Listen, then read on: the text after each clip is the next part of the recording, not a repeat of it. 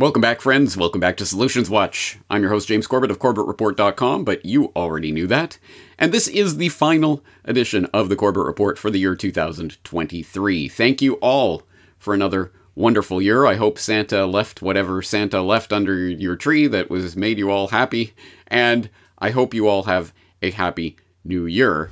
But before I wrap things up for the year. How about an extremely lengthy episode of Solutions Watch? Yay! Everyone cheers wildly in the crowd, I'm sure. Yes, for people who are new to all of this or new to the Corbett Report, well, you have some catching up to do, but I would suggest you start with introducing Solutions Watch, where I introduced the Solutions Watch podcast, lo, those many years ago? Well, at the beginning of 2021, anyway, almost three years ago in which I explained Solutions Watch is not a spectator sport, it is a participant activity, and thus it requires your feedback and commentary, and also that Solutions Watch is an ongoing process of throwing out ideas, seeing what works, seeing what doesn't work, adjusting uh, uh, actions accordingly, etc. So, as part of that, as you may or may not know, at the end of every year, I have a year in review episode of Solutions Watch where I go through every single episode of Solutions Watch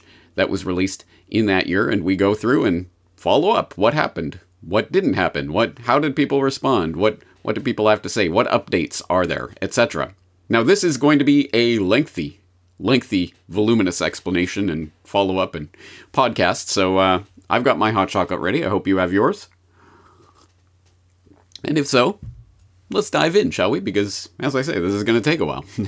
so let's get straight into it. Uh, the first episode of Solutions Watch for 2023 was Truth Finds a Way, released on January 11th, in which I talked about funny and creative ways that people have used to get around censorship in the past. Just a, a fun and interesting episode to kick off the new year. And uh, you might recall that I was talking about such things as the Uncensored Library and DeCSS t shirts and other interesting ways of circumventing censorship. So people in the comments had their own ideas for circumventing censorship in fun ways. For example, Buck wrote, Fascinating. I'm thinking QR codes that display simple text, photographs of information on Dropbox accounts, appendix in books or e- ebooks ingredients on purchased packaging, mail ads, song lyrics, and on and on. It truly is an arm arms race. Love it. Okay, great. Thank you for that, Buck. And AKX wrote, according to SCOTUS, the Supreme Court of the United States, money is speech, right? Use bills to spread your message, however. QR codes could work, but also print. Bills, unlike t shirts, pass around and eventually reach many people who can then duplicate the message on their own bills. Exponential expansion can take over the world. And I'm sure we've all seen that, some example of that, someone writing something on a on a bill that then gets passed around and you end up with it. it it's certainly been done, and it's a uh, it's a time honored technique for getting a message circulating through the economy, quite literally. Anyway, lots of other good ideas in the comments that uh, I suggest that if you uh, if you haven't seen them, that you go rewatch that episode and all of these episodes that we're talking about today, or the ones that you find interesting. And of course, look through the comments because you'll find more about printing out postcards for distribution at local businesses, various ways around the GooTube Facebook censors, etc. So, um, Buck, AKX, anyone else out there, any luck with any of that? Again, report back to headquarters. Leave your updates on this particular activity and censorship skirting in the comments for this review episode, which, by the way, is corbettreport.com slash 2023 solutions, as in 2023 solutions. All right. Moving right along, January 17th, the second edition of Solutions Watch for 2023 was on Content Safe, which you may or may not recall is a company, an idea started by Matthew Raymer that helps, well, particularly content creators like myself, um, but potentially other people as well, to back up and store their work as well as distribute it to various platforms. And that's what I have been using Content Safe for for the year 2023. Um, as you know, all of these videos are automatically uploaded Archive, BitChute, Rumble, uh, Rokfin, uh, Odysee, Substack. Um, am I forgetting any? anyway, a, a, lot of that uploading is done automatically through Content Safe. So thank you to Matthew Raymer for doing that. And I would humbly suggest if there are other content creators in the crowd who are manually uploading everything that they do to every single platform, Ryan Christian, you might want to consider something like Content Safe um, as a way of doing that. But um, I have an update from Matthew himself. Hello, James. It's been a good year. 2023 has been a fantastic year, and it started with you promoting us on your show. Uh, we've grown, got around 50 clients and some nice clients. Everybody's uh, part of the family now. And the, some things that we're working on presently are uh, adding transcription uh, to our systems so that we can transcribe and provide transcripts to the platforms that don't have them. And we're also uh, doing some entity extraction so we can create our own keywords. And we also have plans for uh, integration with uh, what's going to be called Sensor Guard. It's a IPFS based appliance that I'm helping write the software for. Uh, plus, we are planning to add search and of, of transcripts and uh, of summaries and titles, as well as uh, the ability uh, to um, perhaps query a content creator's uh, material using a chatbot. That's a little bit, maybe third quarter next year.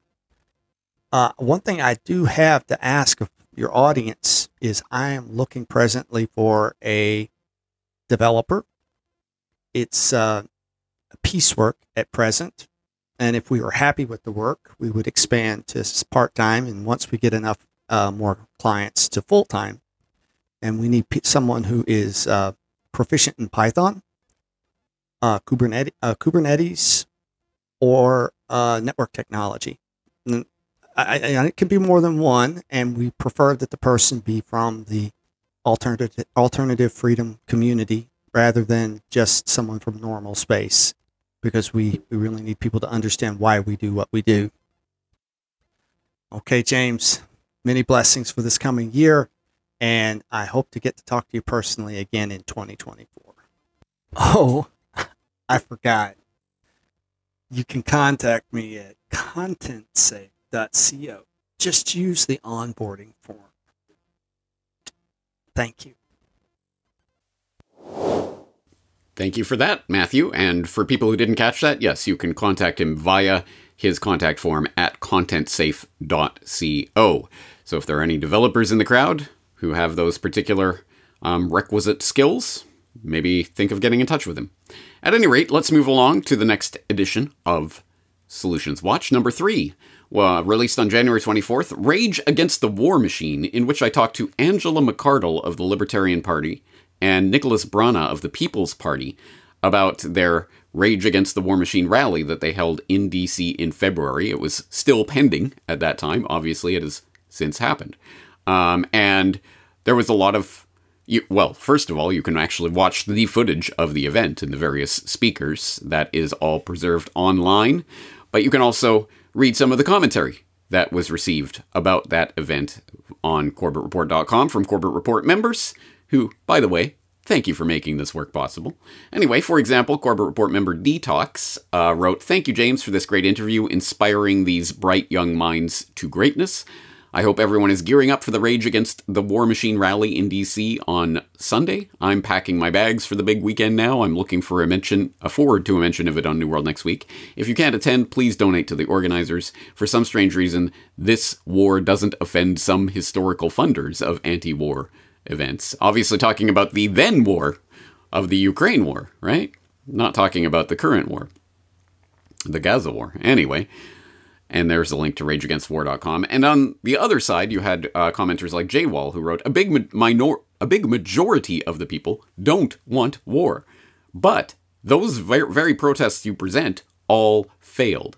People claim it was the protests that stopped the Vietnam War. Actually, it was the draftees refusing to go out and fight that forced the end. Result? No more draftees, just volunteers and psychopaths. Volunteers is in quotes because many are economically coerced, can't get the pay and benefits anywhere else. And there have been economic, vaccine, lockdowns, alarmists and deniers, and more protests. Thing is, they have all failed, and the people are discouraged from wasting their time. The Russian and French revolutions are indicative of what it takes severe hardship and a government that actually tells you they don't care. But eventually, the people see the boy who cried wolf in reverse, but until they are starving, freezing, etc., they won't revolt. An interesting take, and I'm sure a take that is shared by many. Um, protest completely useless, completely ineffectual, total waste of your time. There is no point. Do not do it. Unless it's a French or Russian Revolution. Although, how did those revolutions turn out? I might want to turn the page on the history book there. But anyway, point taken. A lot of people share that sentiment.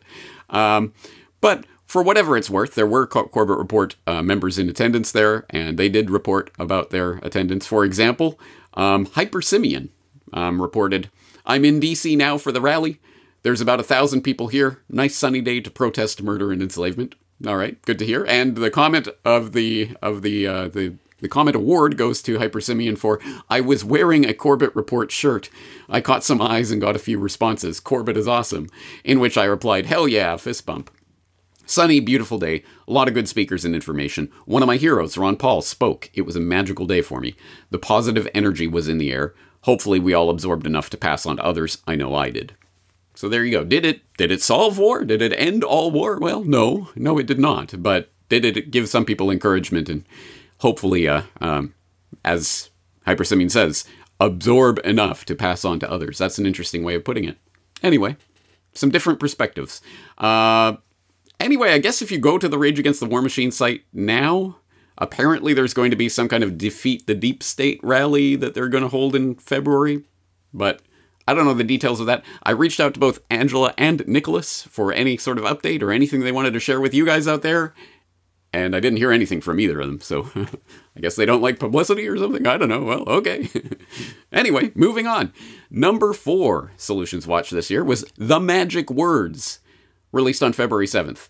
Um, now, you might recall this episode, maybe you don't, but it was the one in which I presented the idea that there are magic words that open up fields of research that uh, might otherwise be hidden in the search algorithms. And for example, if you search for chemtrails, you're probably going to get a lot of the fact checker, debunker type of things, or wild, zany, zany eyed theoretical stuff that isn't that interesting. But if you want to know about the real, actual information, look at something like stratospheric aerosol injection. And if you don't know those words, you don't know how to unlock the search bar to find um, certain aspects of the studies or research or what have you. The, the, the sort of the secret key, key code words that are used in order to unlock various research um, um, avenues, shall we say. And on that note, there were a lot of people in the comments who were suggesting their own magic words as ways to unlock that, and there's a lot of interesting responses. But the comment award goes to Rick McCarthy asking the real question. Uh, very difficult for the un- uninitiated to get going. At least we can help. More importantly, where do I get that conspiracy realist hat? Yes, asking the real question there. And the answer, for those who don't know, uh, Liberty Maniacs, libertymaniacs.com. Um, which you will remember from the Wear Your Heart on Your Sleeve edition of Solutions Watch from 2022, right? Anyway, um, but as I say, lots of interesting responses. Um, people suggesting various uh, things uh, to search. For example, Moon Garden um, writing gain of function research became directed evolution, but it's probably changed since the Project Veritas video. Um, Tetracrypton writes a useful addition to any magic words would be scholarly articles a sort of skeleton key to bypass the journalism and get straight to the meaty science of a subject. Try it alongside these on the notorious Goog. Well, if you have to use the Goog, the notorious G O O G. Uh, non thermal EMR, applied behavioral psychology, fractional reserve banking. Okay, good idea there. Shaw.R, try tectonic weapon which is quite which is quite relevant currently, from none other than Wikipedia. A tectonic weapon is a hypothetical device or system which could trigger earthquakes, volcanic eruptions, or other seismic events in specified locations by interfering with the Earth's natural geological processes. It's just hypothetical, guys. And uh, for example, a Corbett Report member Facundo Merciardi has an entire list of terms there that, again, I will invite you to go. All of these links to all of these episodes, by the way, will be in the show notes at 2023 Solutions. So you can find them all at a moment's notice and moment's click. Um, and finally, also, I got an email response about this one from Hillary, who wrote, um, uh, Huge help and shift have lassoed in my son and brother into the SAI stratospheric aerosol injection topic, sparking lively emails on that topic. My brother is influential. It's so good what you've done. Thanks to you. All right. No, thanks to all of you guys out there for helping to spread and use this information. That is the key. It's not anything that I'm doing here. It's what you guys do with this information that matters. And so hats off to all of the Hillarys out there, except Hillary Clinton. I don't want that taken out of context. But people like Hillary here in this email who are using this information to help open those conversations. All right, awesome. Okay, moving along. Next edition of Solutions Watch was released on February 15th. It was called Building Community. And uh, as you might tell from that title, it was talking about the idea of how to build a community. Um, and that is a as deep a subject as you want it to be. And uh, there was a lot of information in there. I think I suggest people go back and rewatch that if they don't uh, remember that episode, um, because I talked. For example, I flashed back my, to my interview with Thomas Friedman many years ago about the Ozarks Neighborly Exchange and what that was doing in order to foster a community in a local area and getting people not just to sit around and talk about conspiracies, but to actually do projects and help each other with various things. I also talked about how that that yeah, organization has gone defunct in the meantime, which is a, a, good thing to keep in mind. Sometimes community organizations, well, generally they rely on the efforts of a single single person or a core group of people to keep them going and keep people motivated and when those people leave the whole thing falls apart and or you get the types of drama and soap opera uh, community politics, as it were, that force things apart or enthusiasm wanes or what have you, doesn't mean that the whole thing was useless. It just means that it's good for a time in a certain way and with certain people. Anyway, um, if you want a realistic perspective of building communities, I would suggest you read Creating a Life Together, which I talked about and read some passages from in that edition of Solutions Watch, a very, very interesting and sober guide to how difficult it can be to create a real community um, that actually survives and thrives, and how most communities will fail. Um, at one point or another. I also talked to Miriam Gomez about the Conscious Agora project um, for creating a community, so you can find more information about that and links to that and etc. Um, but there was a wide range of responses to this episode, as you would expect. For example, Corbett Report member Simro wrote, um, The reason I'm not really drawn to conscious communities, or whatever you want to call them, is that they become too rigid and joyless, at least for a nonconformist soul like me. Not sure about communities that require hard work to get off the ground with a 90% failure rate. Perhaps the best communities are the ones that grow organically, so to speak. I'm quite content to doing my own permaculture thing on my land in the in the country. If some good people drift by and want to get involved, cool. If not, that's okay too. All right different strokes for different folks. Um, and that in and of itself provoked some interesting responses, both for and against. For example, um, Corbett Report member S.C. Pat wrote, Nice episode, James. About a year ago, I moved from California to a fairly rural part of a deeply conservative state. In that state, there are lots of people that value individual liberty and are willing to fight it, fight for it. There are also lots of people who understand the trouble we're in and want to build community to do something about it. I've been able to form community quickly in this area, and the ideas from the computer screen have come to life. To me, this is the first step. Go somewhere that already has the foundational pieces necessary to build community. Rural, conservative areas have the ingredients necessary to quickly form meaningful community. The people in those areas value hard work, doing things yourself, not relying on the government, etc. I think you'll find it difficult to build a strong community in some concrete jungle where the people that live there, by the very fact that they're living there, are more disconnected from the values I mentioned above. Build on a strong foundation that already exists. All right, some some interesting advice, and I think that at the very least draws people's attention to the idea that it is going to be very, very, very environment context dependent, and building a community in Japan is going to be a, a, completely different thing than building a community in the United States, let alone the difference between building a community in, I don't know, rural Alberta versus building a community in the heart of Toronto or something like that. there's going to be a wide, wide de- um, range of communities that can actually come together. Anyway, lots, lots of interesting responses there, as you would expect in an episode like that. But comment, the comment that really matters, the question of the, uh, the the comment thread, insect in pixel wrote, "Where can I get a no rulers hoodie?" And the answer, once again, is libertymaniacs.com. I am not sponsored by them in any way. I don't get a penny from even mentioning them. I'm just telling you where I get these cool clothes. Anyway, libertymaniacs.com. The link will be in the show notes for this if you're that interested. All right, the next edition of Solutions Watch was Students Against Mandates, in which I talked to Lee Vossen and Sheldon Monroe, who I believe I got his name wrong in the interview itself.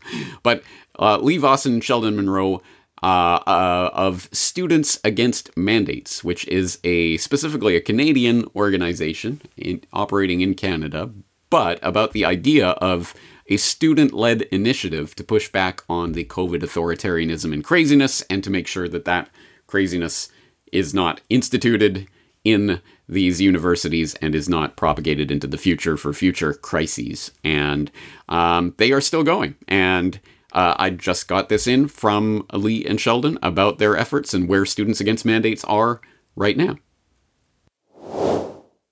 Hello, everyone. This is Lee and Sheldon from Students Against Mandates. Uh, we're here to just give a bit of an update as to what our organization has been up to and what's happening at university and college campuses in regards to mandates.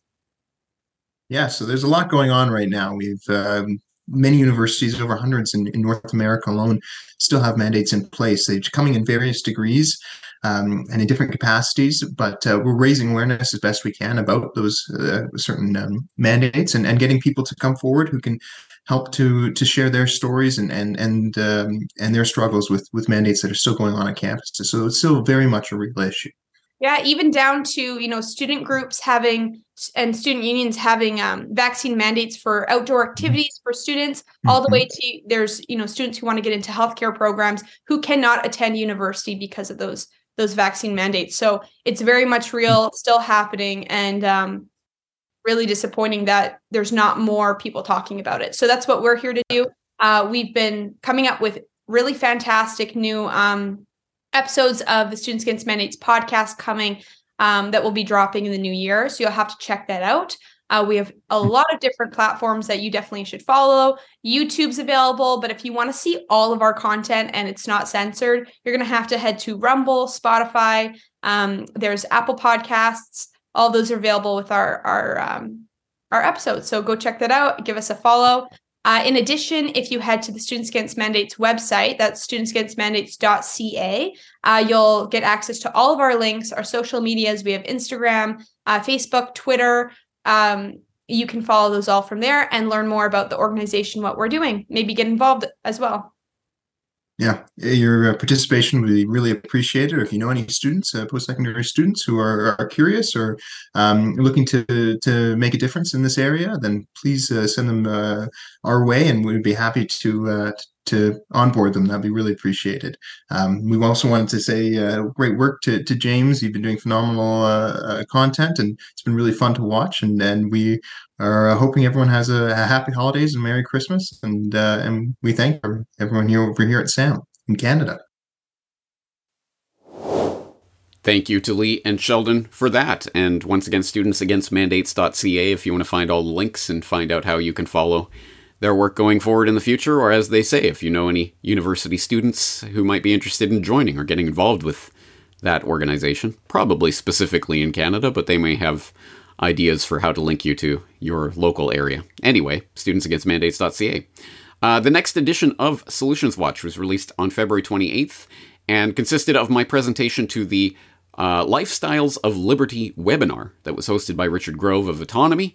And um, People can watch the episode for more information about that. Essentially, my story of how I came to do something that I want to do, that I think is hopefully probably the best use of my talents and resources, and that hey, I can actually make a living out of it thanks to the support of people out there. That's awesome. So how did uh, how did that happen? How did that come together? And how could something like that happen for you out there? Whatever your interests are, whatever your resources and abilities and what have you.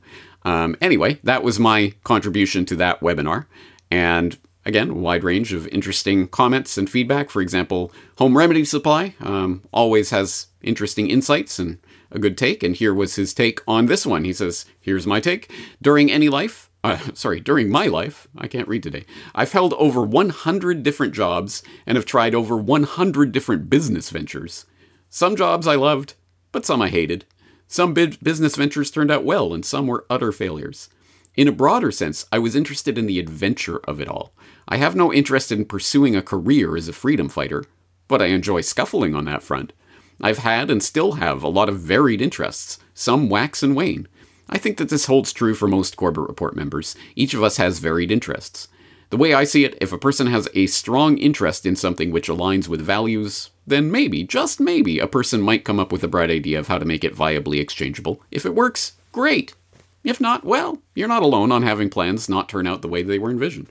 A very realistic take from Home Remedy Supply and a good way of framing it and putting it in perspective.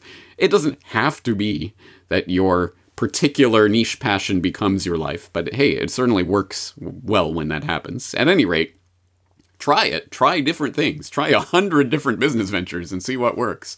Um, and for people who don't know, Home Remedy Supply has been a, a long, long, long, long time commenter on the Corbett Report website, and people might remember some of the stories he's related in the comments about some of those business ventures, and interestingly, what he's learned about human psychology, etc., from some of the business ventures. He has some great stories along those lines. So, if you follow the Corbett Report comments section, you'll you'll know about that.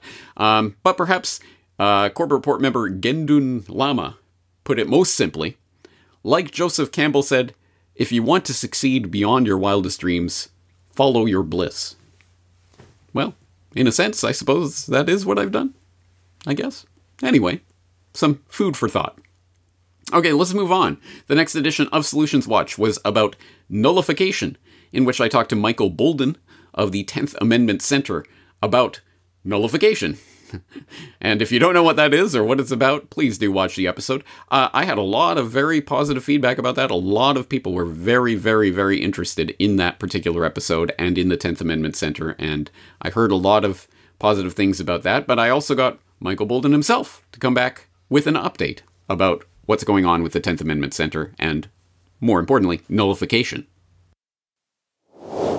Hi, James, and hi, everyone. Thank you so much for having me be a part of Solutions Watch for 2023. I absolutely love the show because it's about doing more than just complaining about all the problems we face. And what we learned from the founders and the old revolutionaries is the strategy of how to stop government when government refuses to follow the rules 24 7, 365. And the most important thing to keep in mind when considering their strategy is that when the federal government does stuff that the federal government isn't authorized to do, the people in the states have to take action we're supposed to, on a state, local, and individual level, refuse to comply, opt out, and nullify. Roger Sherman said all acts of the Congress not warranted by the Constitution would be void, nor could they be enforced contrary to a sense of a majority of the states. James Madison in Federalist 46 said states and individuals should refuse to cooperate with officers of the Union. And that's what James Iredell, one of the first associate justices nominated by George Washington, he said the only resource against usurpation is the inherent right of the people to prevent its exercise. So, as we go into what we call nullification season for 2024, we're going to see a ton of bills introduced this year to refuse to comply, opt out, and much more. For example, Indiana and Florida have already passed laws just in 2023 to expressly say that a CBDC is not money, creating a roadblock to implementing in those states. Similar bills should be filed in at least 10 to 12 states around the country. Five states now treat gold and silver as money, as they always should have been, rather than as a mere investment vehicle to be taxed by government. And we could see the same pass in Missouri, and it'll be introduced in another half a dozen states or so. New Hampshire has a really interesting bill that would ban the state and all its political subdivisions from participating in the enforcement of or collaboration with the enforcement of any requirements, mandates, recommendations, instructions, or guidance provided by either the CDC or the WHO. And we'll be monitoring over at uh, 10thamendmentcenter.com plenty of more legislation on things like the war on drugs, civil asset forfeiture, warrantless surveillance, and the Defend the Guard Act, banning the use of state guard troops in active duty combat without a declaration of war from Congress.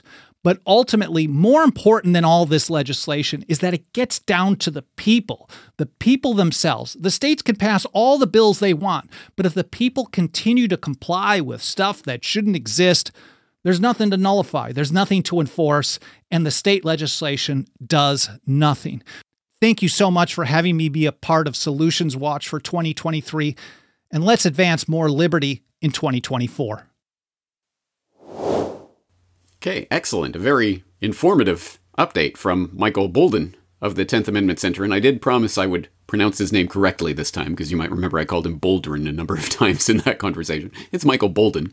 But more importantly, it's 10thamendmentcenter.com if you want more details, as they are continuing, obviously, to cover nullification and facial recognition, as we'll get into, and many other things besides. So, um, 10thamendmentcenter.com if you want more information on that topic.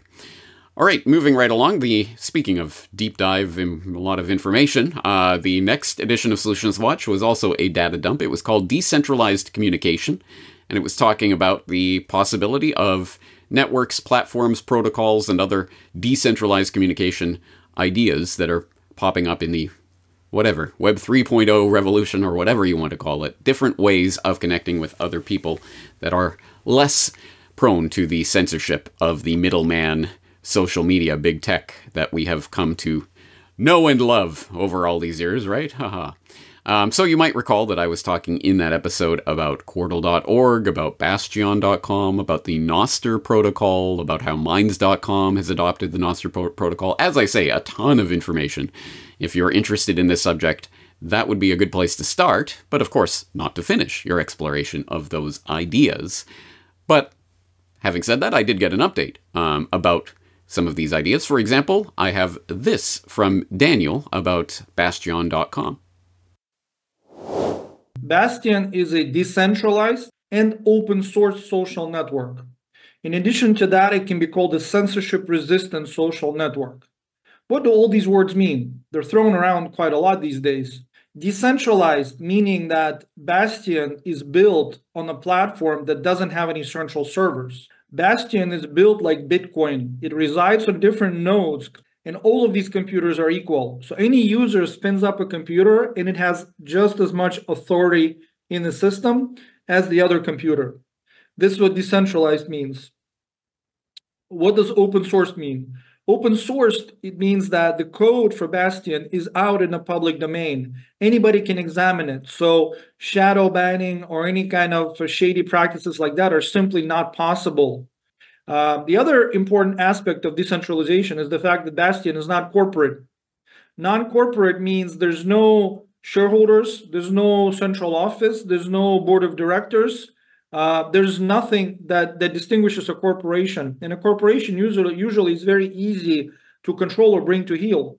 Mm-hmm. I also said that it's censorship resistant. What does that even mean? Well, first of all, the first aspect of censorship resistance is closely tied to decentralization because there's not a single server that you shut down. Even if Bastyon is shut down in certain countries, nodes in other countries will work around the world, allowing people to still use Bastyon. And also, there's very important aspect of this. There's something called the desktop application. You're looking at it right here. This desktop app is a Bastyon application on the computer. It is not a website. So if a website is shut down or throttled in any way, desktop application is your window into the real world of Bastyon. Why? Because the desktop app will connect directly to the nodes around the world and you bypass many kind many types of censorship. The team of developers, uh, the team of developers has recently included Tor protocol that is built into the software. Tor gives you ability to overcome many uh, other kinds of blocks. It also gives you additional layer of anonymity, of anonymity. Now Bastyon has been growing leaps and bounds. Here I have statistics for Bastyon over the last three months. Now look at the activity. This actually, this chart measures activity. If I point to a certain um, uh, a point in time, you see that there are different types of transactions like post, uh, video, article, comment, uh, and you can see very clearly see the growth here. Not only there are more people, but they're getting much more active. So if we look at some point like five months ago, the daily number of um, comments is something like 4,500 comments total uh, and 1,843 posts in a day. If you look at something that's recent, last day, uh, 15 December 15th, there are 7,900 comments and 2640 posts. So you can see clearly that the network is growing. And I think this is really amazing. Uh, without Bankster financing, without the centralized structure, without a marketing department, the Bastyon continues to grow. Indeed. Well, that was uh, Daniel Satchkov of Bastyon.com. That's B A S T Y O N.com for the audio listeners out there. I also got an update from Jason Crow of the Qortal Project, which is Q O R T A L, which, if you watched that episode, you will know is a an idea for a completely independent digital infrastructure for communication and completely trustless system that you can find the the website front end uh, uh, for more information on the internet as we know it at qortal.org. I, I got this update from Jason Crow. Hey guys, it's crowetic. I was asked by James Corbett to do an update on the Qortal project. So we had done a video about a year ago for James Solution Watch series, and we covered the Qortal project. And what we have done in this last year is nothing short of incredible. We have done so many updates that I figured it would be easier if I just showed you. So, what I've got here open behind me is the Qortal UI, and I'm going to go ahead and log into an account that I created for this purpose, and we'll show you some of the changes that have been made. As you can see, now when you open the Qortal UI, it takes you to what's called the new tab page. This is similar to the new tab page in a browser, and as you can see, you can now open multiple tabs in the Qortal UI. When previously we had just this bar or the sidebar here open all the time, and you could only have one thing open at a time. So you could only have QChat open, or you could have wallets open, but you could not have both of them open at the same time, which now you can. There have been significant improvements to QChat. There have been many improvements to the wallets, but more exciting, we have now launched QTube, which is a video publishing and sharing and playing platform. We have launched QShop, which is the ability for you as a user to come in and create a shop and sell goods and services for Quartz and now we are also testing the addition of Pirate Chain to QShop as well. Um, we have also launched Earbump, which is a Spotify, basically Spotify replacement. All of these things and everything else on Qortal is all done with no server, no DNS, no domains, no middleman whatsoever, right? So we now have demos of a ton of different functionality. If you had previously had any issues with Qortal and maybe decided to, to check back later, it might be a good time now to check back. Um, we have also added here, you can see the status of the core is now in the UI. The Qortal core has gotten a ton of updates. We have massively improved scaling performance, and now our block times are even back to one confirmation being all you need, which means that within 60 to 75 seconds, any transaction that you make on the Qortal network will be confirmed, and the coin in that transaction or anything that happened in that transaction will be usable within that next block. So, if you had any issues before with Qortal, I highly suggest checking it out again. Now, obviously, there's a lot more than can possibly be uh, encapsulated in short summaries like this um, that have happened with Bastyon.com or with Qortal.org. Um, for example, Qmail and uh, the Qortal trading portal and uh, Qortal blog and all sorts of other developments have taken place in the meantime. So, uh, as Daniel and Jason advise, check. If you haven't checked in a while, check again. There's a lot of new updates to these. And of course, once again, the links will be in the show notes for that episode of Solutions Watch. But moving right along, let's move on to the next edition of Solutions Watch, which was released on March 21st and featured Ellen Brown, um, in which we talked to Ellen Brown, who uh, you should know is the author of books like The Web of Debt and Banking on the People, Democratizing Money in the Digital Age. We talked to her about her then latest article on the bank run crisis that was uh, afflicting the U.S. banking um, sector at that time, that was leading us towards that event horizon of the quadrillion dollar derivative black hole. And so we uh, we talked about the public banking solution to this crisis and and other aspects of what was really going on there. And she, uh, I reached out to Ellen Brown, and she provided this summary um, for what's happening in December of 2023 and where we're at right now. She writes, while mainstream commentators claim that the Western banking system is strong, many alternative commentators are predicting its imminent collapse, either from collapse of the quadrillion dollar derivatives bubble, from war, from competition from the alternative financial system being developed by the BRICS nations and the global south, or from a massive cybersecurity attack.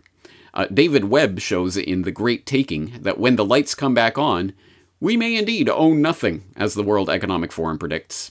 Laws and regulations are now in place to allow the protected class, notably the repo and derivative claimants, to own it all.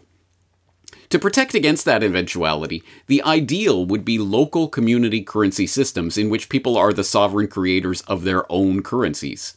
Historically, this has been done with paper script, but crypto systems are now in place that can make that sort of currency wide reaching while still being cyber attack proof and privacy protected.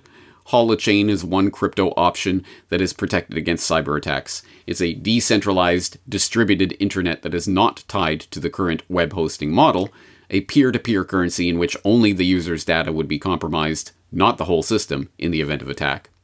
Zero knowledge proof technology allows holders to conceal their identities and to reveal only the information needed for the transaction without access to such things as medical records, social media, and email accounts. Crypto exchanges allow exchange of crypto community currencies globally. Two possibilities are the community exchange system and Bancor. What should back the currency? Apples for oranges is a simple barter system. Gold and Bitcoin as financial intermediaries are also basically barter systems apples for gold or Bitcoin for oranges. But they aren't expandable, and we need an expandable currency to keep up with productivity. The old 18th and 19th century system of real bills still has merit. The currency mon- uh, represents a promise to pay in the future from the productivity facilitated by the investment. Monetizing our future productivity is the ideal sovereign credit system, limited to actual production rather than speculative money making profits. Money making money profits. As long as the current banking edifice remains intact, however, public banks are an ideal option for giving the people collective control over the system. Banks owned by local governments can create money as loans, as all banks do, but they are mandated to serve the public interest rather than the short term profits of private shareholders. The budget gap could be closed, and every other tax could be eliminated by imposing a tax of a mere 0.1% on financial transactions, the $8 quadrillion global engine of speculative trade. Ellen Brown, Chair, Public Banking Institute. All right. Um, once again, please see the comments for that episode for a wide variety of tech takes from the Corbett Report member community about some of those ideas that uh, Ellen Brown was discussing in that episode. But let's move on to another extremely important topic. On March 29th, I talked to Bruce Levine about finding mental health and specifically, we were talking in the context of Bruce Bruce's latest and then recent book, A Profession Without Reason, in which he was talking about alternative ways of exploring that concept of psychological health and finding mental health, and how maybe the just simply prescribing another drug is not necessarily the way of achieving that mental health. Um, we talked uh, at great length about that in, in some degree of depth. Um, but I did reach, reach out to Bruce, who did provide this summary in response about that episode and what we talked about. He said, The reaction from many people to a profession without reason is that it has helped explain to them why their psychiatric treatment has been ineffective or even counterproductive, and what is actually helpful.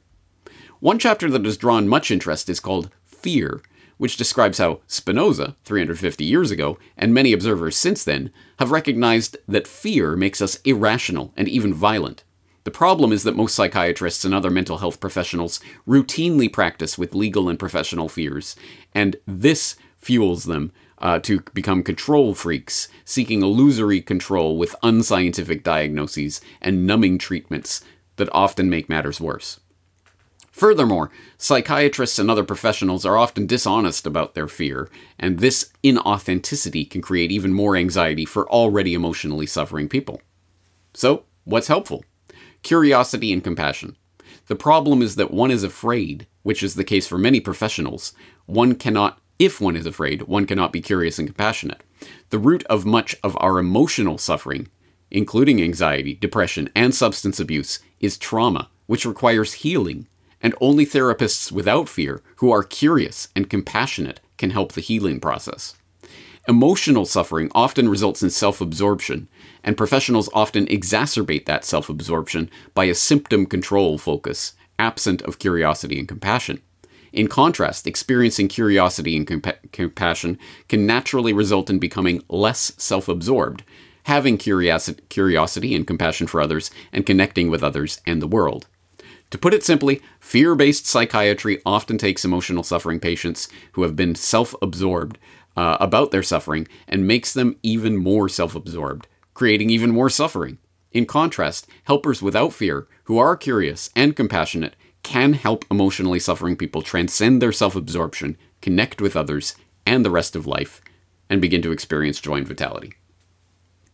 All right, thank you for that response, Bruce. And for people who are interested, check out that conversation. And in that conversation, of course, you will find in those show notes for that edition of Solutions Watch the link to A Profession Without Reason and some of the organizations that we were talking about that are exploring these alternative ways of finding mental health. Um, all right, lots to say about that topic, but let's move right along. We are we are not even halfway through, guys. We're about a third of the way through. Woo! let's keep going. On April 12th, I released Meeting People is Easy. This edition of Solutions Watch, building on that building community edition of Solutions Watch, talking about okay, well, yeah, building community, but how do you how do you start meeting like-minded people at all, let alone building a community with them? Because let's not put the cart before the horse. Yeah, you have to know some people that you know and trust and can meet with and have some degree of like mind on certain key subjects, whatever your particular lines in the sand and litmus testament might be. So, how do you find that community? And we talked about a number of different methods of that and different organizations and ideas, and talked about all sorts of things uh, campfire properties and, and woofing and um, freedom cells and preppernet and localresistance.org and and P A Z N I A, and all of these uh, stand in the park, all of these different ideas for meeting people. And there were a lot of responses from people in the crowd. For example, Corbett Report member Tony wrote, There are those of us who have already detached from the matrix and are organically growing community through word of mouth, etc. Think about the distinction between going viral versus growing organically. I think that distinction should be obvious. To me, staying below the radar makes so much more sense. Let the grassroots efforts, though they be many, stay under the radar until there are so many independent entities that striking each one in turn would be problematic for the opposition. Keep up the work, good work. You are my number one go to, besides my higher self. All right. Thank you for that, Tony. Or we had this uh, from Pissed Off, Corbett Report member Pissed Off, P I S T O F F. Um, who writes localresistance.org provides a safe anonymous search tool to connect neighbors and initiate local resistance. By linking locally, we can find strength and support. We can communicate, coordinate, educate, and resist. Here we provide a searchable database to easily locate neighbors in your own city or town who share your concerns and who are willing to stand together and press for truth locally. To protect your safety and privacy, you are not required to provide your real name to the database. If you're comfortable doing so later with the people you connect with, that is your choice. Your level of involvement is totally up to you. You can talk privately here using our anonymous email system until you are comfortable with meeting in person. Then you can work with others to establish working groups, organize events, anything is possible. No one will know your real name or see your email address unless you give it to them. Your privacy is absolute. Localresistance.org is just a search tool, not a community group. User interests and beliefs don't have to align with those of any other organization. There is no administrative hierarchy to restrain or approve you. Users form their own local groups independently based upon their shared concerns. Localresistance.org exists solely to coordinate communications and establish partnerships. It has no other agenda of its own. Anyway, an extended advertisement for localresistance.org. As always, the caveat I'm not personally promoting anything here. Your mileage may vary. I'm not this doesn't have the Corbett seal of approval. I'm just writing what uh, Corbett Report member Pistoff wrote there. Um, so take that on board and come to your own conclusions. And finally, home remedy supply with the real question on everyone's mind. Side note, thinking out loud, the libertarian drinks segment had me thinking. I wonder if that pub in Ireland which kicked out James Corbett still has that prohibition in effect. If it does, James must ha- uh, mu- must have really created an impression. Thank you. Thank you for that uh, home remedy supply. I can tell you, I'm pretty sure they don't. Um, I haven't been for, I don't know, 18 years now. So, well, I, I, guess maybe, but uh, I do recall that I went back later to in order to get the shirt that I wore, in which I told that story. So I, I'm pretty sure they didn't remember me after my banning. I wonder if anyone in the crowd remembers that story. Anyway, that's a long time ago that I told that. I did get asked about that, I think, at um, maybe at Anarchapulco 2020. I think someone brought that up. I'm like, oh, yeah. I remember that story from decades ago.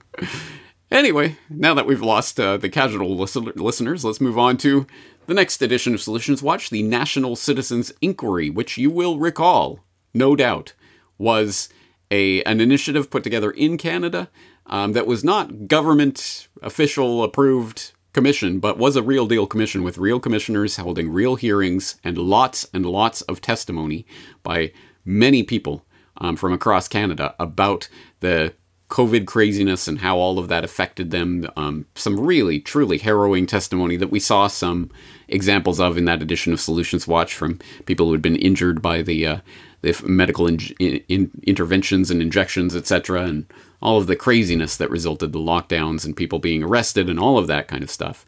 Um, a really valuable um, tool, even in and of itself, just for the testimony itself. But of course, it was a commission, and as we were indicating in that edition of Solutions Watch, um, yes, it was a commission that was ongoing. I ended up presenting my own testimony to that commission, which was released separately as a podcast, and I hope. I hope you did listen to that. I think it was a, a really good summary, and if I do say so myself, it was the best I could do in that time to present the information that I did. Well, newsflash update December 2023 called, and yes, the commissioner's final report was released just a few weeks ago, just in late November, along with a summary report and a transcript of all witness testimony, including my own.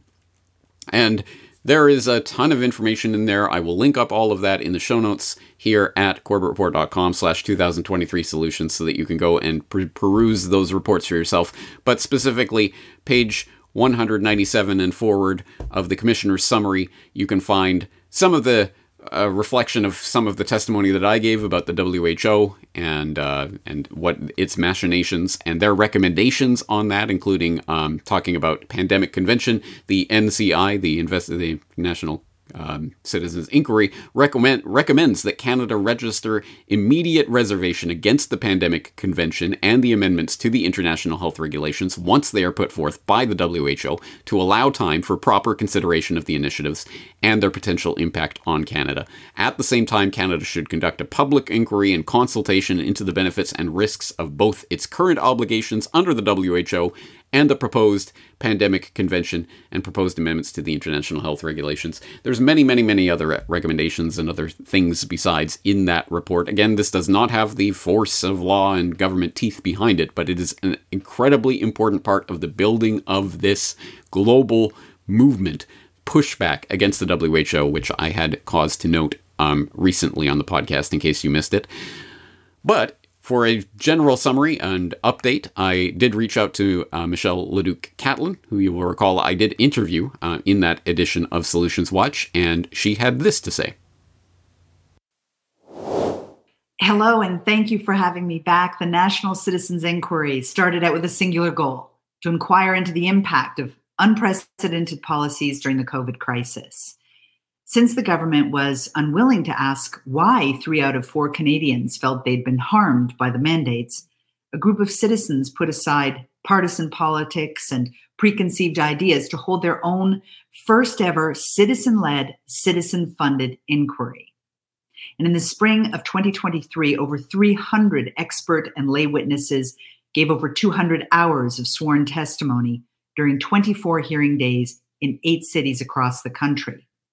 Unfortunately, not one of the 63 government officials summoned to testify chose to speak to Canadians and explain their reasoning or justify their actions. But with the world's largest body of COVID mandate evidence now gathered, a panel of four independent commissioners spent months poring over testimony and documents, distilling it all into a comprehensive report with over 400 recommendations, including institutional reforms, investigations, the defunding of the CBC, and an immediate halt to the so called COVID vaccines.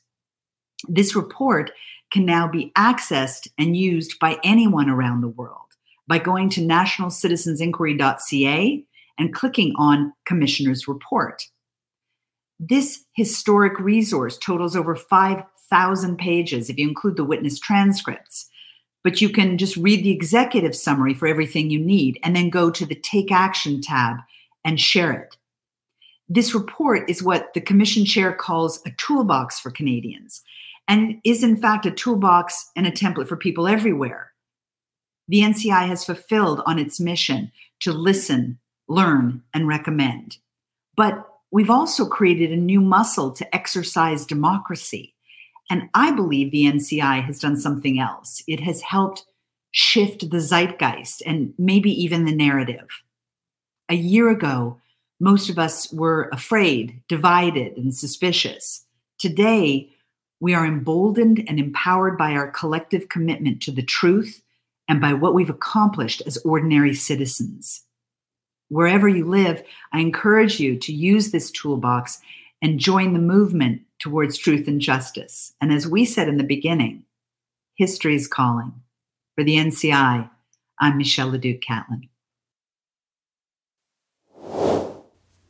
Excellent. Thank you for that update, Michelle. And for people who are interested, nationalcitizensinquiry.ca for all of the latest information and to read the report for yourself.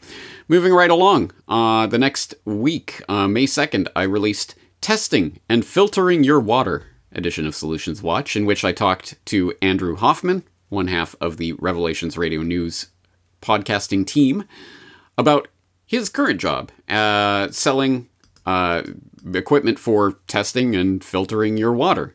And we talked about that incredibly important but very simple um, in a certain sense, something that you can take into your own hands and, at least for you and your household, get sorted out. You can find out what is in your water and actually get it filtered. So we talked about that that concept, why it's important, some of the things that people know to look for in water and be concerned about, and some of the things that people don't know, etc. Again, an informative episode. And I reached out to Andrew for an update about his work and how it's going and uh, the concept of filtering your water, all of that. And this is the response that I received. Hello to all the Corbetteers out there. This is Andrew Hoffman of the Revelations Radio News podcast and of a recent Solutions Watch episode on filtering and testing your water. Uh, just a quick update. Uh, thanks to those of you that reached out, met some great people. Uh, actually, just had lunch the other day with Craig in in Stillwater, Oklahoma. Had some lunch at Smokin' Joe's Stilly up there in Stillwater. So, shout out to Craig and uh, to the other people that I met. And James, I did meet. Um, I did talk to to one person in particular who our Solutions Watch episode was the first time she had ever seen anything Corbett Report related. So that was a surprise to me, uh, but it was, you know, everyone jumps in somewhere. So I, I told her there's plenty more where that came from. So, so as far as water goes, it's still bad. Uh, you should still get it checked out. Uh, EWG.org has a new edition where they are tracking the uh, PFAS content. They did some recent uh, forever chemical testing, so you can see if any of that was found in your area. And if you are in Oklahoma or southern Kansas and would like me to come by and test your water and talk about the Corbett report with you, I'd be happy to do that. And um, yeah, do do it soon. We are, you know, we're going into 2024, so we'll do a 24% off for anyone who calls me directly and sets it up through this episode. Thanks so much. Thank you for the update, Andrew. And thank you for rocking the Media Monarchy t shirt at the New World Next Week store. And thank you for discussing Corbett with your customers. And hey, someone discovered the Corbett report through our conversation. Awesome. And perhaps more importantly, thank you for helping people find out and filter their water. So, again, if you live in that Oklahoma, Kansas area and you're interested in taking him up on that 24% offer, you can contact Andrew directly at 405 531 2784, or you can email him at andrewhoffman1776 1776 at proton.me. All right, excellent. Moving right along. Um, May 8th, I released A Better Way edition of Solutions Watch, in which uh, we talked about the Better Way conference put on by the World Council for Health, and I talked to Dr. Tess Lawrie about that conference and who it was going to be featuring, etc. Well, update from the end of 2023. Yes, I did attend the Better Way conference there in the UK in person, in the flesh, and got to meet a lot of people and even met some people who became subsequent guests on the Solutions Watch program, for example, Ramiro Romani. Um, and many others besides. And it was a, uh, a good conference all around. But if you want to check out the fruits of that conference from the Corbett Report perspective, very specifically, anyway, of course, you can go to episode 446 on Finding the Better Way, in which you can see my presentations that I made to that conference. Um, or you can check out the Better Way Conference website for more, for all of the, all of the various speakers and um, presentations, etc. Anyway, um, moving right along, May 16th there was a thwarting facial recognition edition of Solutions Watch in which I talked to Michael Maharrey, also of the 10th Amendment Center, like Michael Boldin. Um, we talked about the various initiatives, um, legislative and otherwise, for pushback against facial recognition technologies going up and being used by uh, uh, governments and police, etc., and some of the successes of those movements. I did reach out to Michael Maharrey for feedback and updates. Um, did not hear back from him, but at any rate, like with Michael Boldin. Of course, you can go to 10thamendmentcenter.com and Michael Maharrey is still blogging and talking about these subjects, so I'm sure there's a lot of information that you can glean there. On June 28th, I released the Laughing at Tyrants edition of Solutions Watch, which should not be a new idea to Corbett Report listeners. You'll remember I had a podcast episode about that. I used to sell a DVD of some of my comedy videos back in the day about laughing at tyrants. So it was a good, fun episode of funny, relatable material, the kind of stuff that you could even send to some of your normie friends and they may even get a chuckle out of it. And I you'll remember I talked to Benny Wills, of course, for example, talking about his work with Joy Camp and the idea of using humor.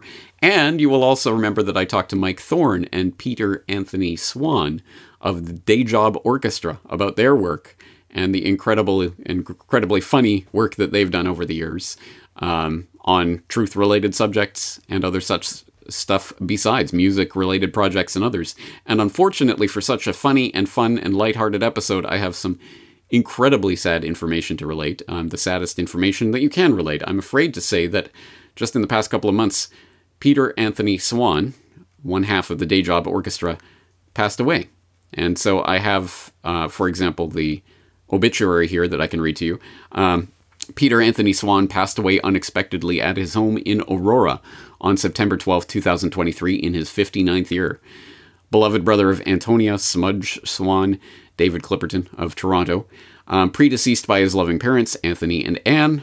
Uh, Pete was an accomplished music producer, mixing engineer, multi instrumentalist, including guitar shredder extraordinaire, composer, lyricist, teacher, writer, arranger, video creator, comedian, animator, philosopher, and political activist. He was a one of a kind human who lived and breathed what he loved like no one else music. He was fiercely independent, intellectual, warm, and extremely modest. He was the best brother a sister could ask for, and uh, there was a memorial service in his memory on Friday, October 13th, um, that was held at the Aurora Legion branch. And arrangements entrusted to Peaceful Transition York, and condolences may be forwarded through www.peacefultransition.ca. Flowers may be received at Peaceful Transition York, and all donations made directly to the Heart and Stroke Foundation of Canada, www.heartandstroke.ca. Incredibly sad information, and I did reach out, obviously, to Mike Thorne, and he supplied this video in in memory of Peter Anthony Swan.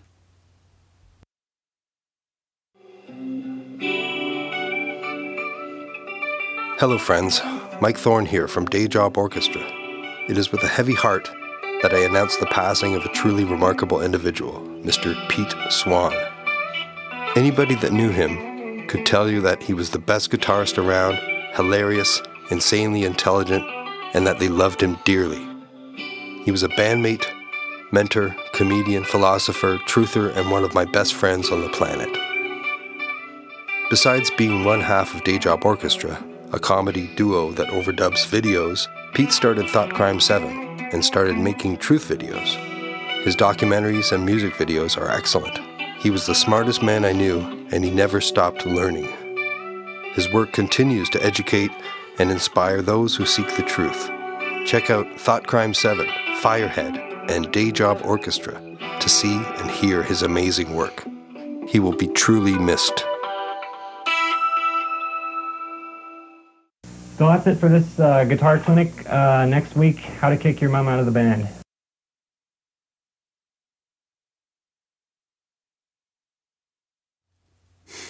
My sincere condolences to the Swan family and to Mike Thorne and all of his friends. Um, we lost a fighter for truth.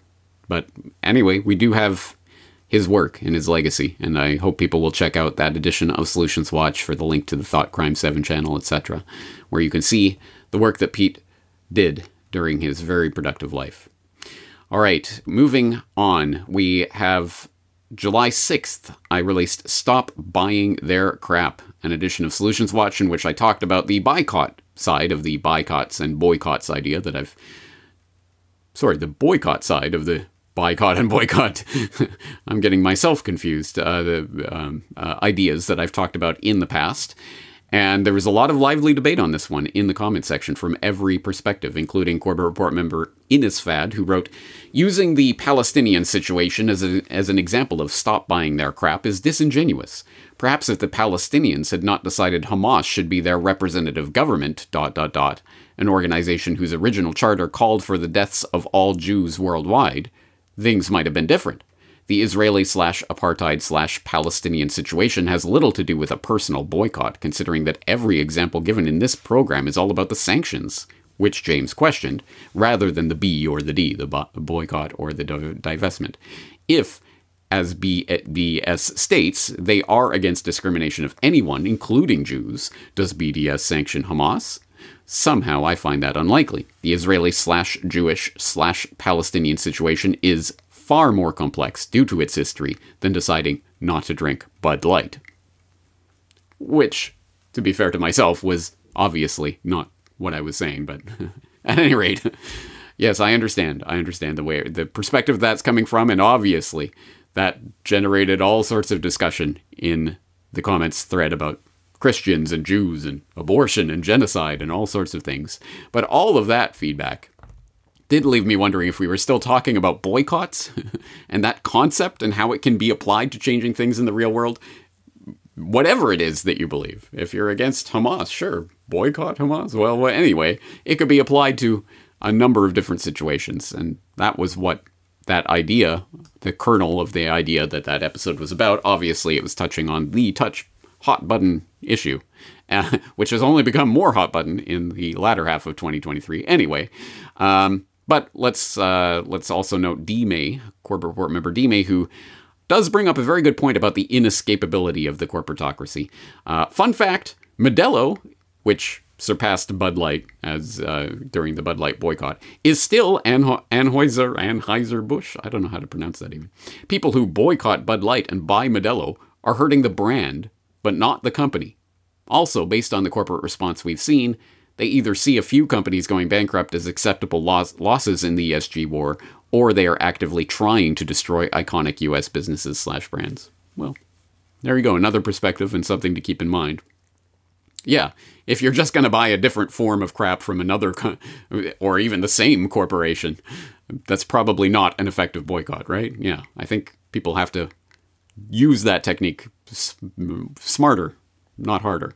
Anyway, all of that being said, and lots of discussion in the comments that I will leave you to per- peruse at your own time in your own time. But uh, let's move on to the next edition of Solutions Watch, which was how and when and why to cite your sources, which is a more important episode than it sounds. I know that's a title that will put off most people, but I think it was a very important episode. Um, and user Zix7 has a lengthy comment thread in the comments there discussing Reddit and censorship and people not reading past headlines and peer reviewed science, etc., etc. Lots of information in there.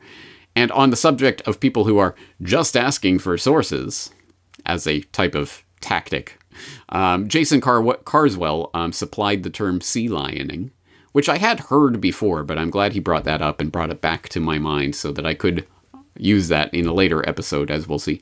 But overall, uh, I would say this is one of those episodes that probably a lot of people just skipped over, but you shouldn't. And if you did, go back and watch it. I think there's a lot of important information in there. All right, the next edition of Solutions Watch came in August, August 2nd, The Self Reliant Way, in which I talked to Benny Wills about his new course on the self reliant way, helping young men to find their path in life and to become men and to step up and take responsibility and and form a path through life. Um, a pretty tall order, a very tall order, in fact. So how how has that course gone? How is it going? Um, what feedback can we get from that? Well, let's let's ask ben- Benny himself. Hey everybody, Benny here giving you a quick update on my men's coaching program, The Self Reliant Way. First of all, thank you, James, for giving me the opportunity to speak about it back in August. It's been going incredibly well. Uh, exceptionally well, even. The results are in. There are now graduates of the program, and the testimonials have been amazing. And yeah, I feel like I've hit the nail on the head with this program. I'm helping rabbit hole dwellers, contrarians, nonconformists, people who think alternatively get excited about life again, live with purpose, because this world needs strong men, and I'm helping men become the best versions of themselves. If you're interested, go to bennywills.com, sign up for a call with me to see if it's a good fit, and start the new year off with a bang. In other news, we did have our third son. I am now a father of three boys, three and under, and wow, I never would have predicted this would be my life, but here we are. Um, that's it. Check out this quick testimonial from a recent graduate to hear how the program helped him, because maybe it could help you in a similar way. All right, Merry Christmas, Happy New Year. Benny changed my life by helping me conquer myself. Benny helped me become self reliant. Benny helped me self actualize my full potential as a human being. Benny helped me realize who I was, who I didn't want to be, and who I wanted to become. All right, awesome. Benny Wills, bennywills.com, in case you didn't know. And uh, I hear that him and his wife, he they just welcomed a new boy into the world, their third son. So awesome. Congratulations to Benny and his wife. And uh, if you're interested, bennywills.com. All right, the next edition of Solutions Watch was on the Dutch School of Understanding with uh, longtime old friend of the podcast, Sjoerd Andringa, formerly of the University of Groningen. And we talked about that transition from not being at the University of Groningen anymore, or question mark, or at any rate, the various developments in his professional career and the development of what was then called the School of Understanding um, there in Groningen in the Netherlands. And there are some updates to that project, including a name change and other things. I did reach out to Sjoerd, and he did provide this video summary. This is an update for the School of Understanding. Well, the big news is that the School of Understanding is no more. It is now Worldview Masterclass. And it's all up and running. It goes really well. And you can find it at www.worldviewmasterclass.com. Enrollment is open for the next year, starting in September.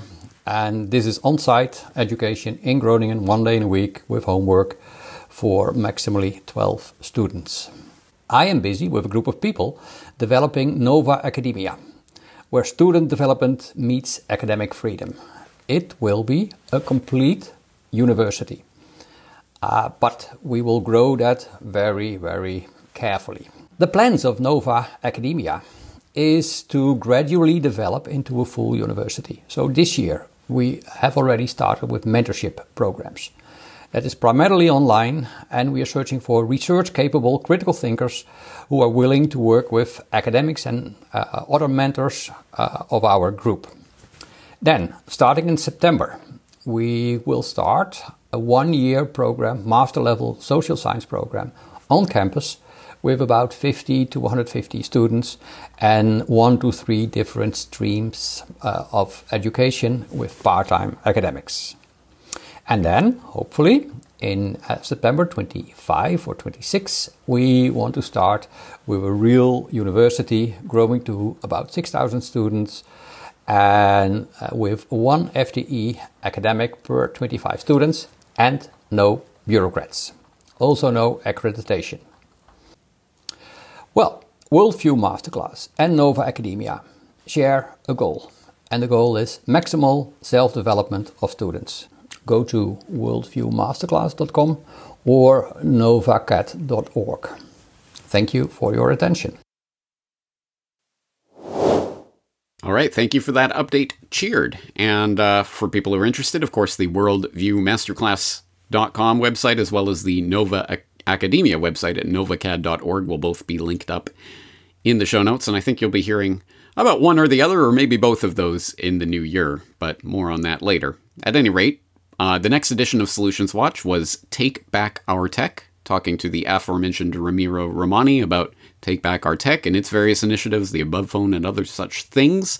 I did reach out to Ramiro for any summary or feedback or updates and did not hear back from him, but you can go check out that edition of Solutions Watch for any uh, uh, for the link to the Take Back Our Tech and to find out more information about what they're doing.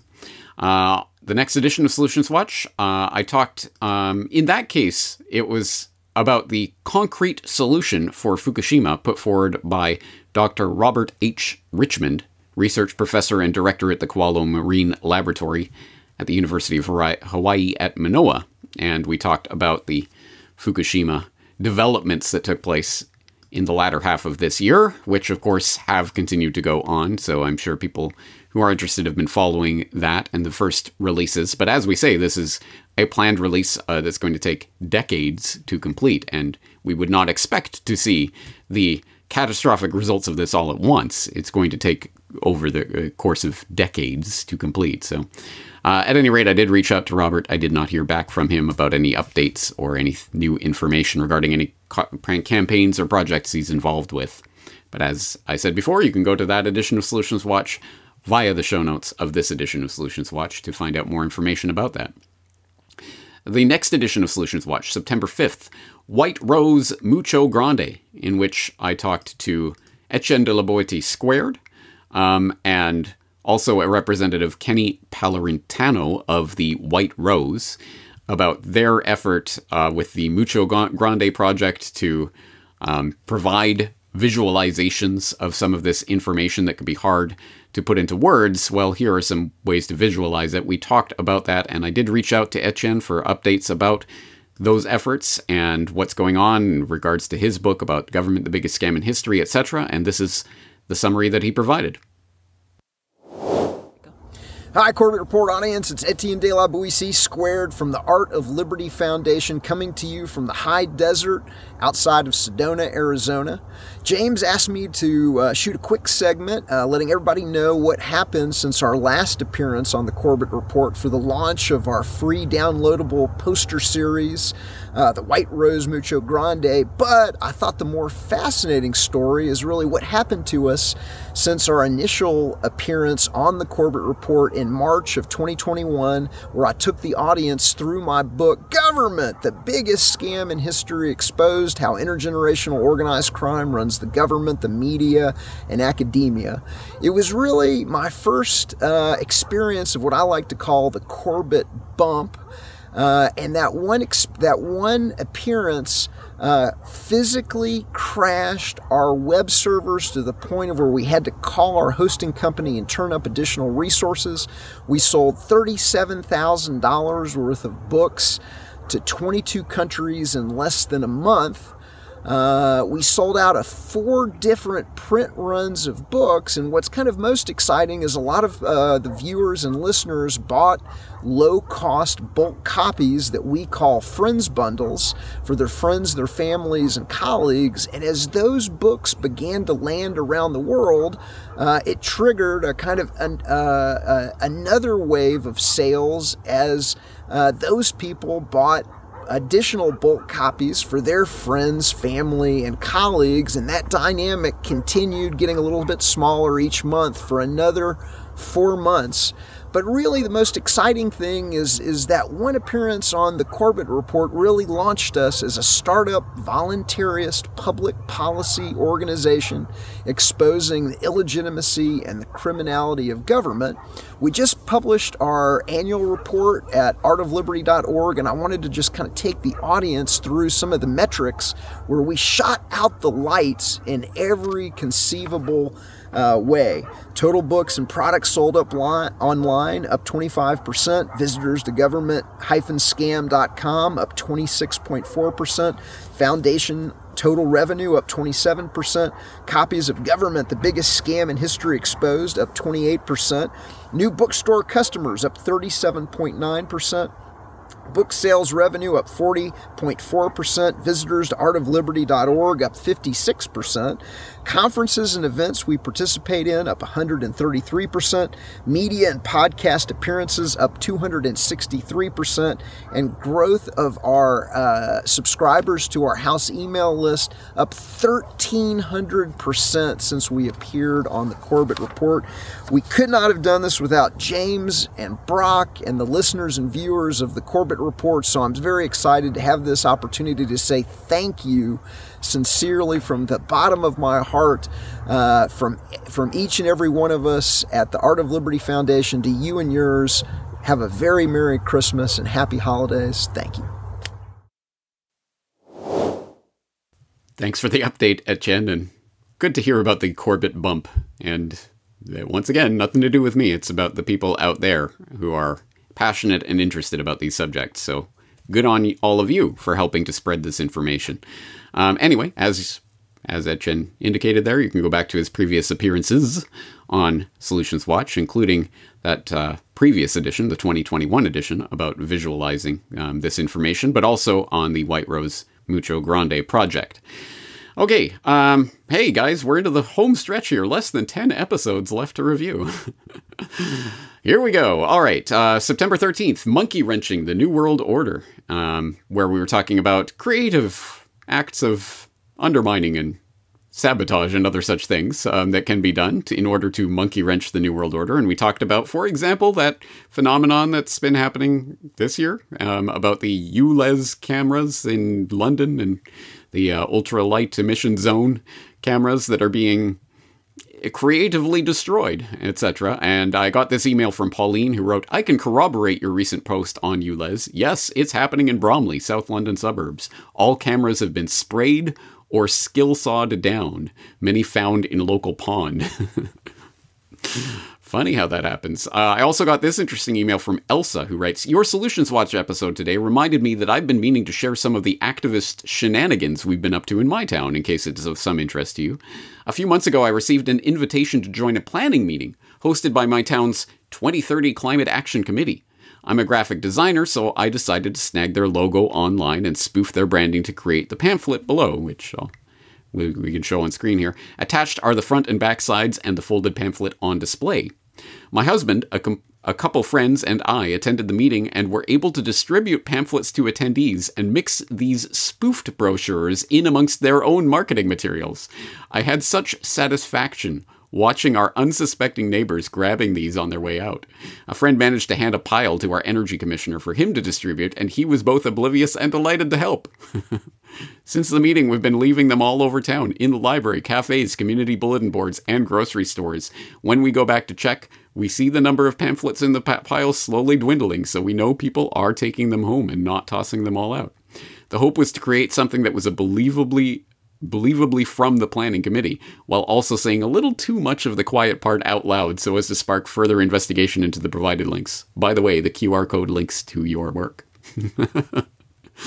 Excellent. Well, it's a very interesting idea and definitely one of those ideas. It's like um, I pointed to before the work of people like the Yes Men, just hijacking and taking the sort of the these types of projects and putting them in in interesting ways. Well, it doesn't have to be all from the yes men side of the political spectrum. It can be about things about like what is sustainable development. Check it out. Here's a QR code that directs you to the Corbett report. Excellent. Okay, hats off to all the people who are finding creative ways of getting this information out there, and that certainly ranks up there. So that that might be comment of the year right there. All right. Um Moving right along, September 21st, How to Defeat BlackRock.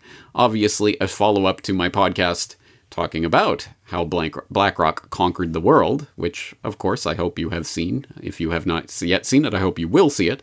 Um, but more importantly, perhaps, how to defeat BlackRock, which I do note it is what it is. I could make uh, comments about this, but at any rate, how to defeat BlackRock, much more popular than, I'm sorry, how BlackRock conquered the world, much more popular than how to defeat BlackRock.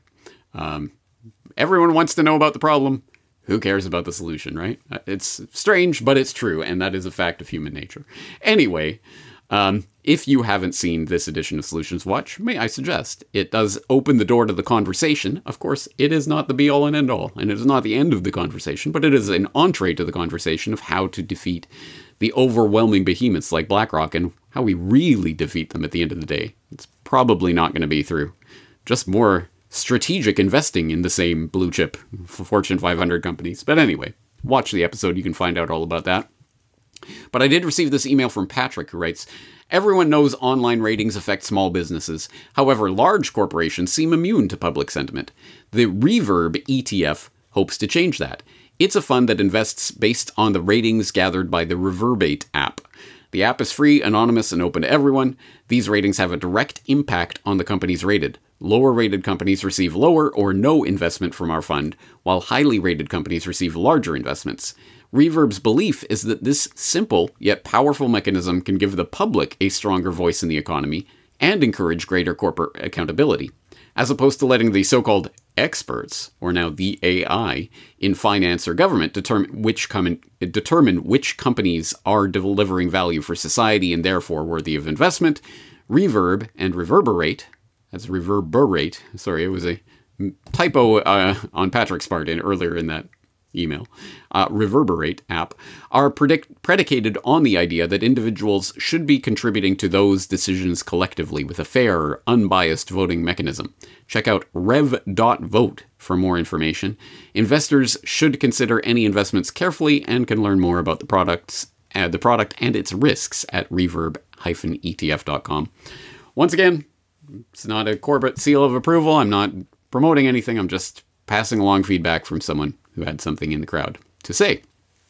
At any rate, uh, next edition of Solutions Watch was on the newspaper revolution, where you will recall that uh, I was talking about the the Light newspaper, and I was taught in the UK, and I was talking about Druthers in Canada, and I was talking to Darren and Sean uh, about their efforts to create newspapers. I was also talking about the uh, the 2022 edition of Solutions Watch, where I was talking about how to make your own newspaper. So there's lots of information in there.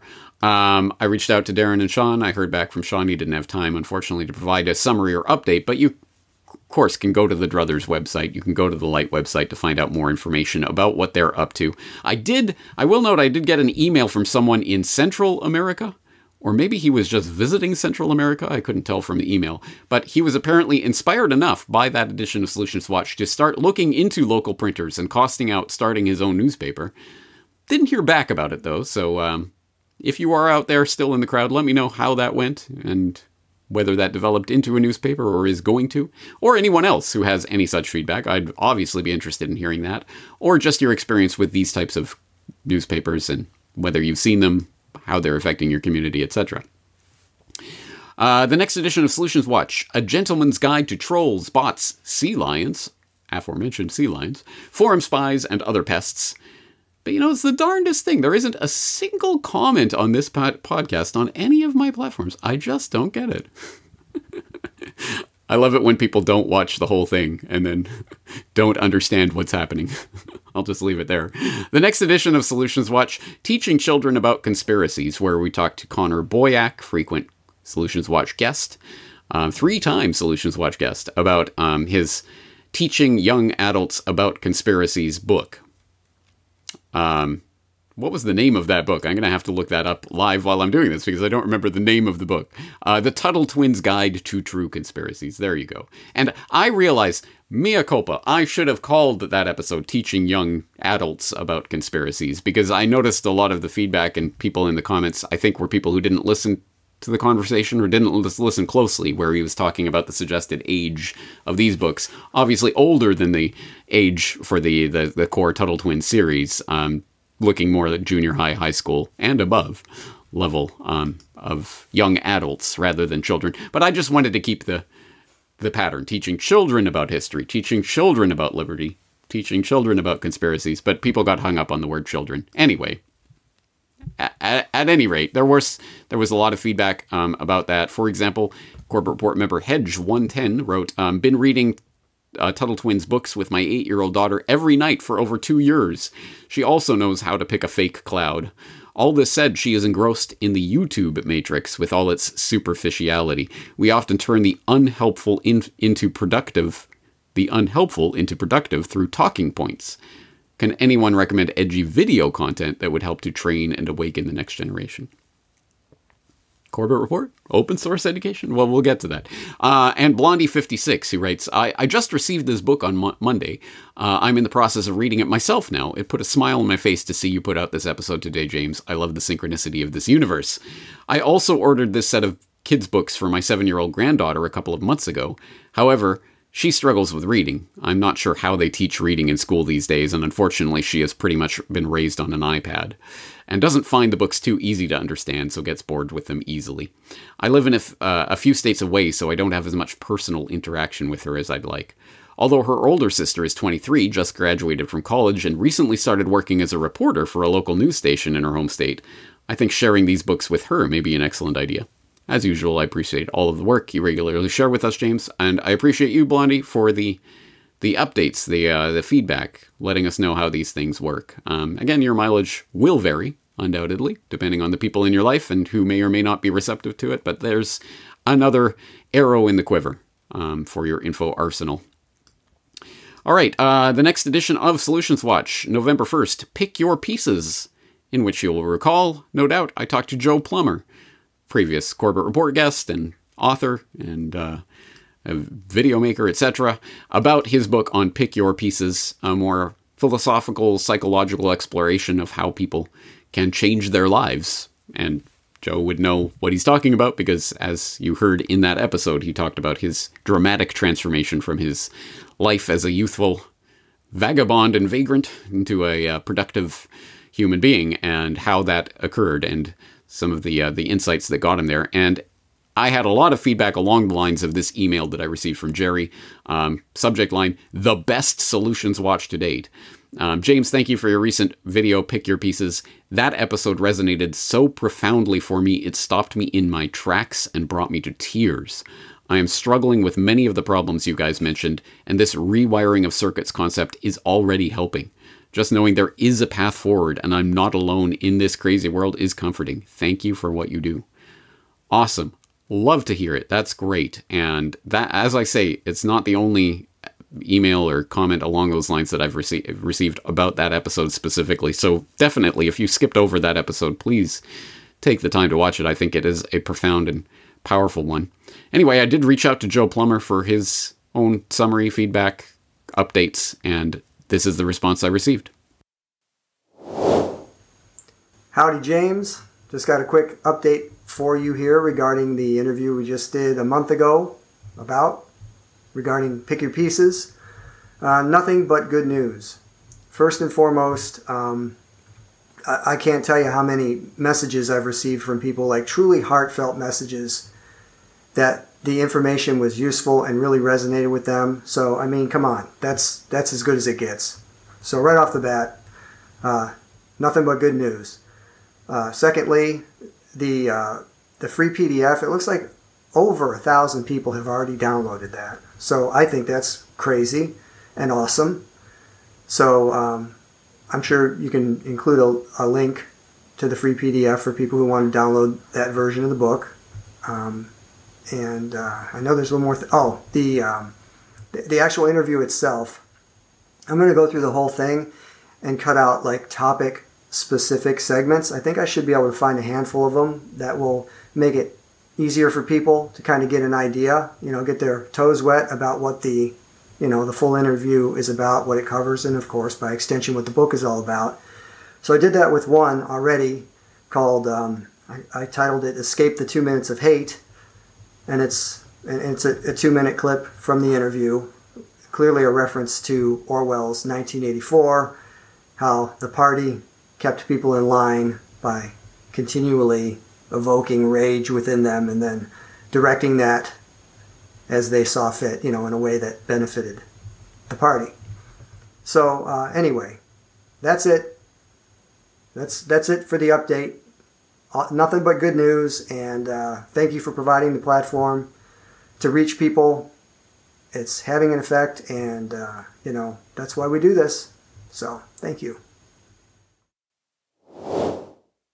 That's why we do this indeed. Awesome. Love to hear it. So, uh, as suggested, yes, I will include the link to Pick Your Pieces in the show notes for people who missed it. Not only the Solutions Watch episode, but the book itself, in case you want. And as he say, there's as he says, there's a free download of it. You can purchase a copy if you want, but you can download the free PDF version, as over a thousand people already have. Awesome.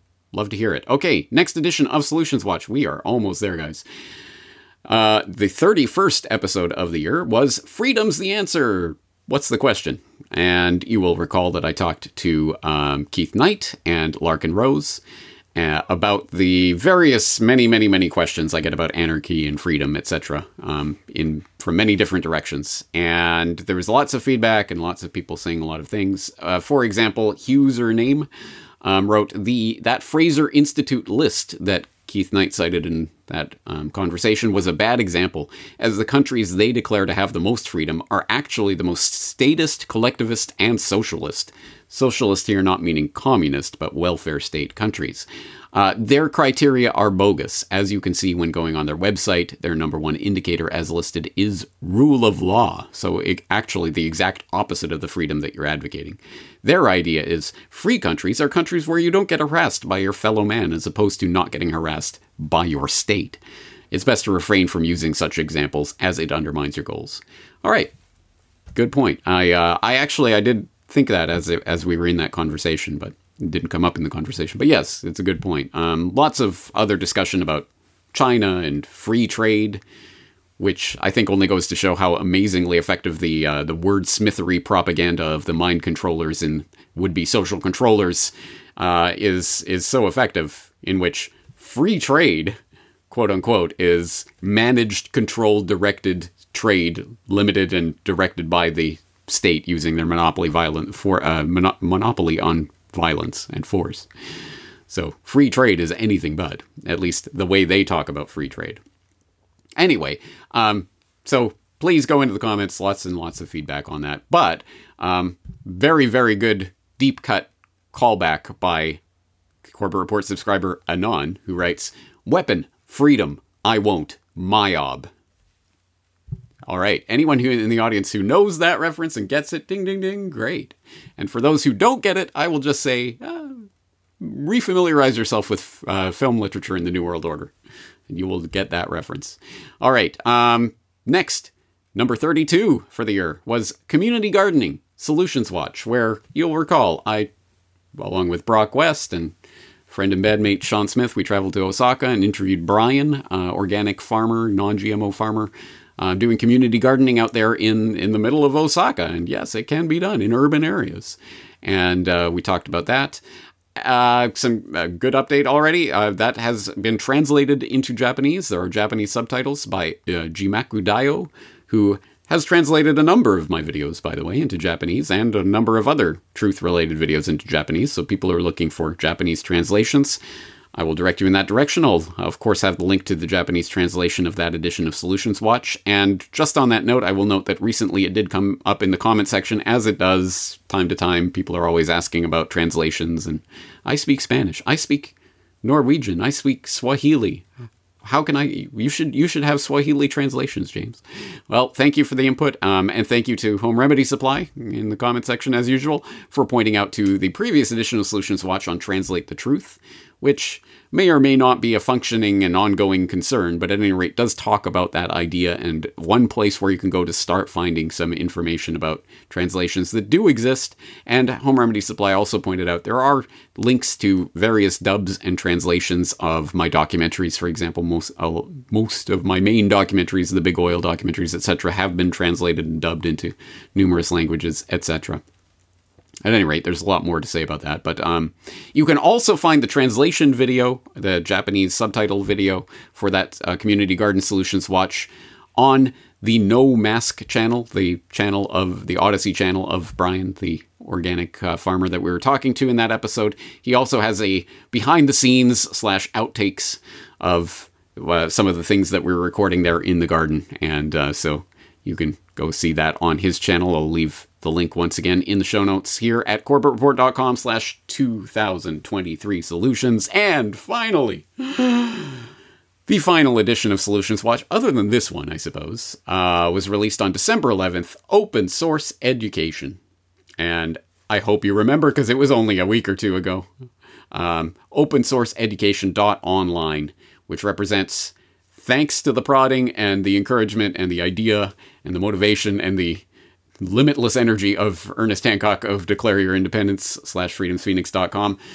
Uh, there's now an open source education.online, a, uh, a completely self contained single website landing page uh, that is part of the Open Source Education Institute, we'll call it, which now exists, I guess, in which uh, I have divided some of the core main topics of Corbett Report into sort of everyday school subjects, economics, history, literature, politics, science, and put some of the best Corbett Report work under those categories there at opensourceeducation.online. A lot of people have given feedback about that, um, some suggestions about you should add this course, you should have this subject, you should put this up there, etc., etc. Yeah, all under consideration. I'm going to see how to develop this in the future and whether there is interest in it and how it might evolve and expand from here and who knows? Who knows what form this will take in the end? Um, there's there's a lot going on with regards to that, and we'll see. At any rate, um, at any rate, it is out there in the world right now, and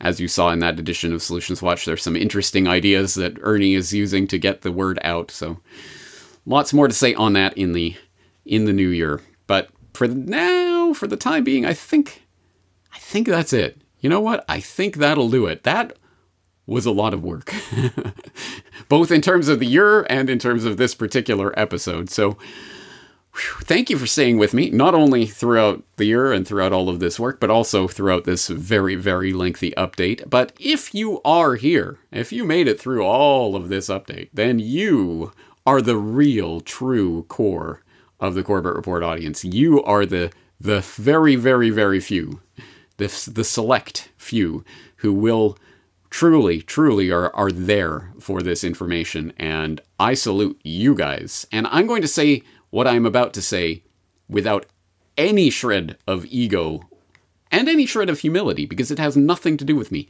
Solutions Watch is the best damn program in the independent media right now, bar none. And I again I say that without a shred of humility or a shred of ego because it has nothing whatsoever to do with me. It is not about James Corbett. It is not about the Corbett Report.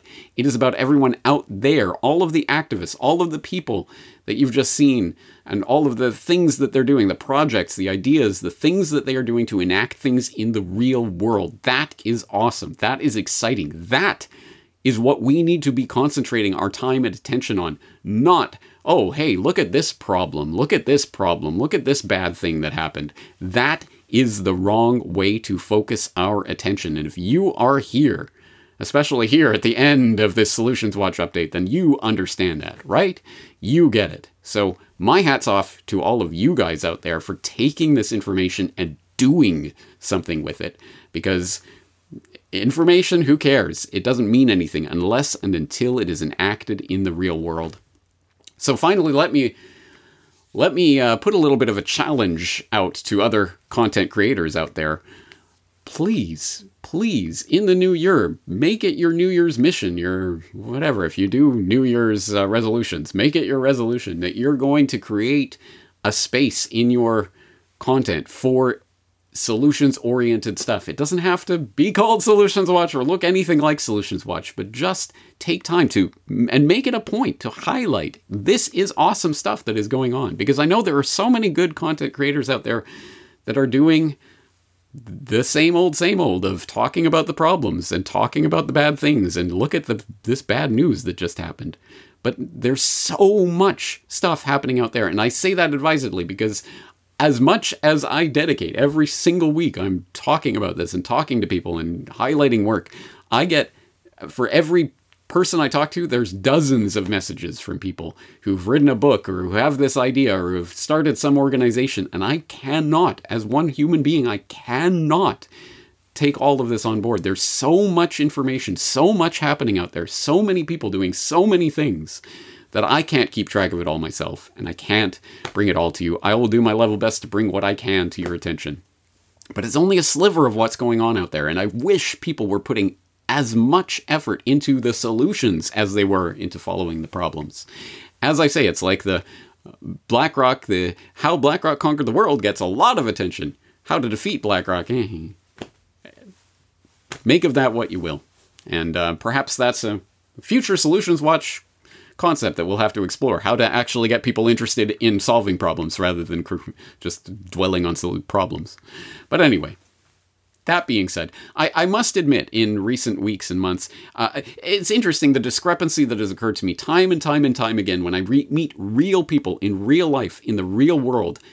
Almost invariably, they say, Thank you so much for Solutions Watch. I love that. I love what you're doing there. It's really helped me, blah, blah, blah. Online, I don't hear that very much. In fact, it's mostly just people complaining that this isn't the, I don't like this solution, that doesn't work for me, etc., etc. So I must admit, in recent months, I have begun to question is it worth it? Is it worth doing this solutions watch? Does anyone care? Is it is it making a difference? But I must say, after doing this and after going through uh, the 30 plus episodes of Solutions Watch from this past year and putting all this information together and seeing all of this dynamic energy and all of these wonderful things that people are working on and doing and people taking stuff out of it, it's honestly, it's re energized me. So, for people who don't like Solutions Watch and don't want to see it anymore, bad news! I am coming back at it with full force in 2024. I hope you will be there with me for that. Having said that, Happy New Year, Merry Christmas, Happy New Year. Hope you guys are enjoying your break. Now I'm going to enjoy a little bit of a break. So uh, you'll excuse me if I spend the next week or two, I don't know, a little while recuperating before I come back at it full force in the new year with some new and exciting things in store for you for corbettreport.com. Stay tuned, guys. But in the meantime, take a break, enjoy the rest of your eggnog, and uh, I'll see you next year. Happy New Year.